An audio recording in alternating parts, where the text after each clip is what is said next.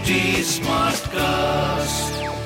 You're listening to a Hindustan Times production brought to you by HT Smartcast. Hello, these are the top news for the day.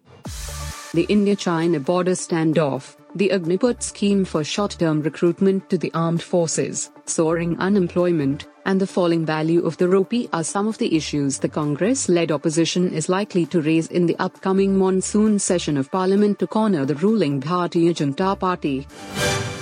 After the US failed to convince India to shun or cut use of Russian oil, the Biden administration has come up with a new plan against Putin.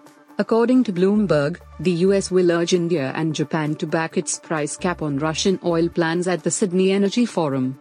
The decision to limit Russia's oil revenue was reportedly made during the G7 meet last month. G7 plans to cap prices by banning insurance and transportation services needed to ship Russian crude unless the oil is purchased below an agreed price.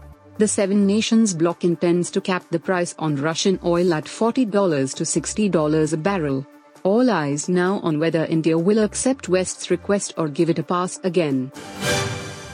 The presidential polls that are due for July 18 and the ongoing legal battle in the Supreme Court are likely to lead to the expansion of the Eknath Shinde Devendra Fadnavis cabinet being postponed for now. The Shinde faction of Shiv Sena and the Bharatiya Janata Party are also in the process of hammering out a power sharing deal.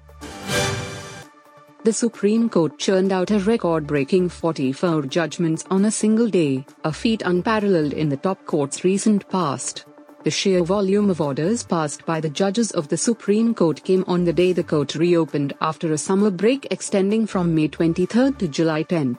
The 44 cases covered a wide range of subjects, ranging from examination of extradition agreements to domestic laws from criminal appeals to civil disputes, and from banking and commercial matters to cases of contempt of court and enforcement of contracts.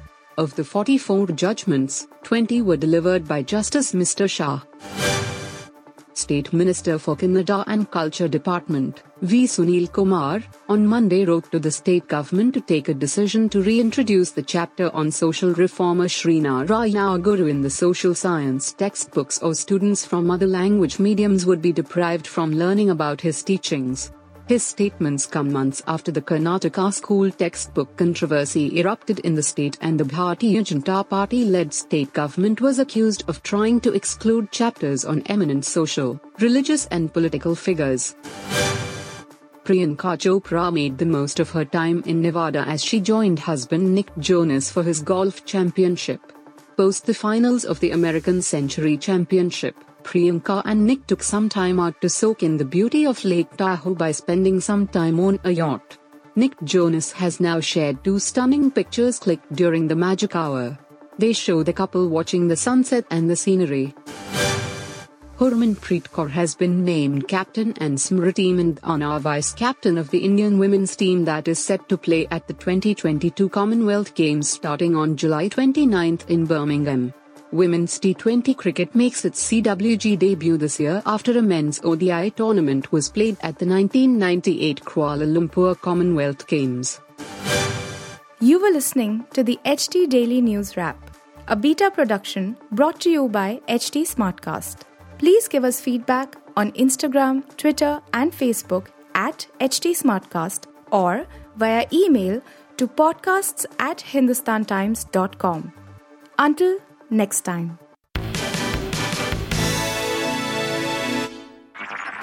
This was a Hindustan Times production brought to you by HT Smartcast.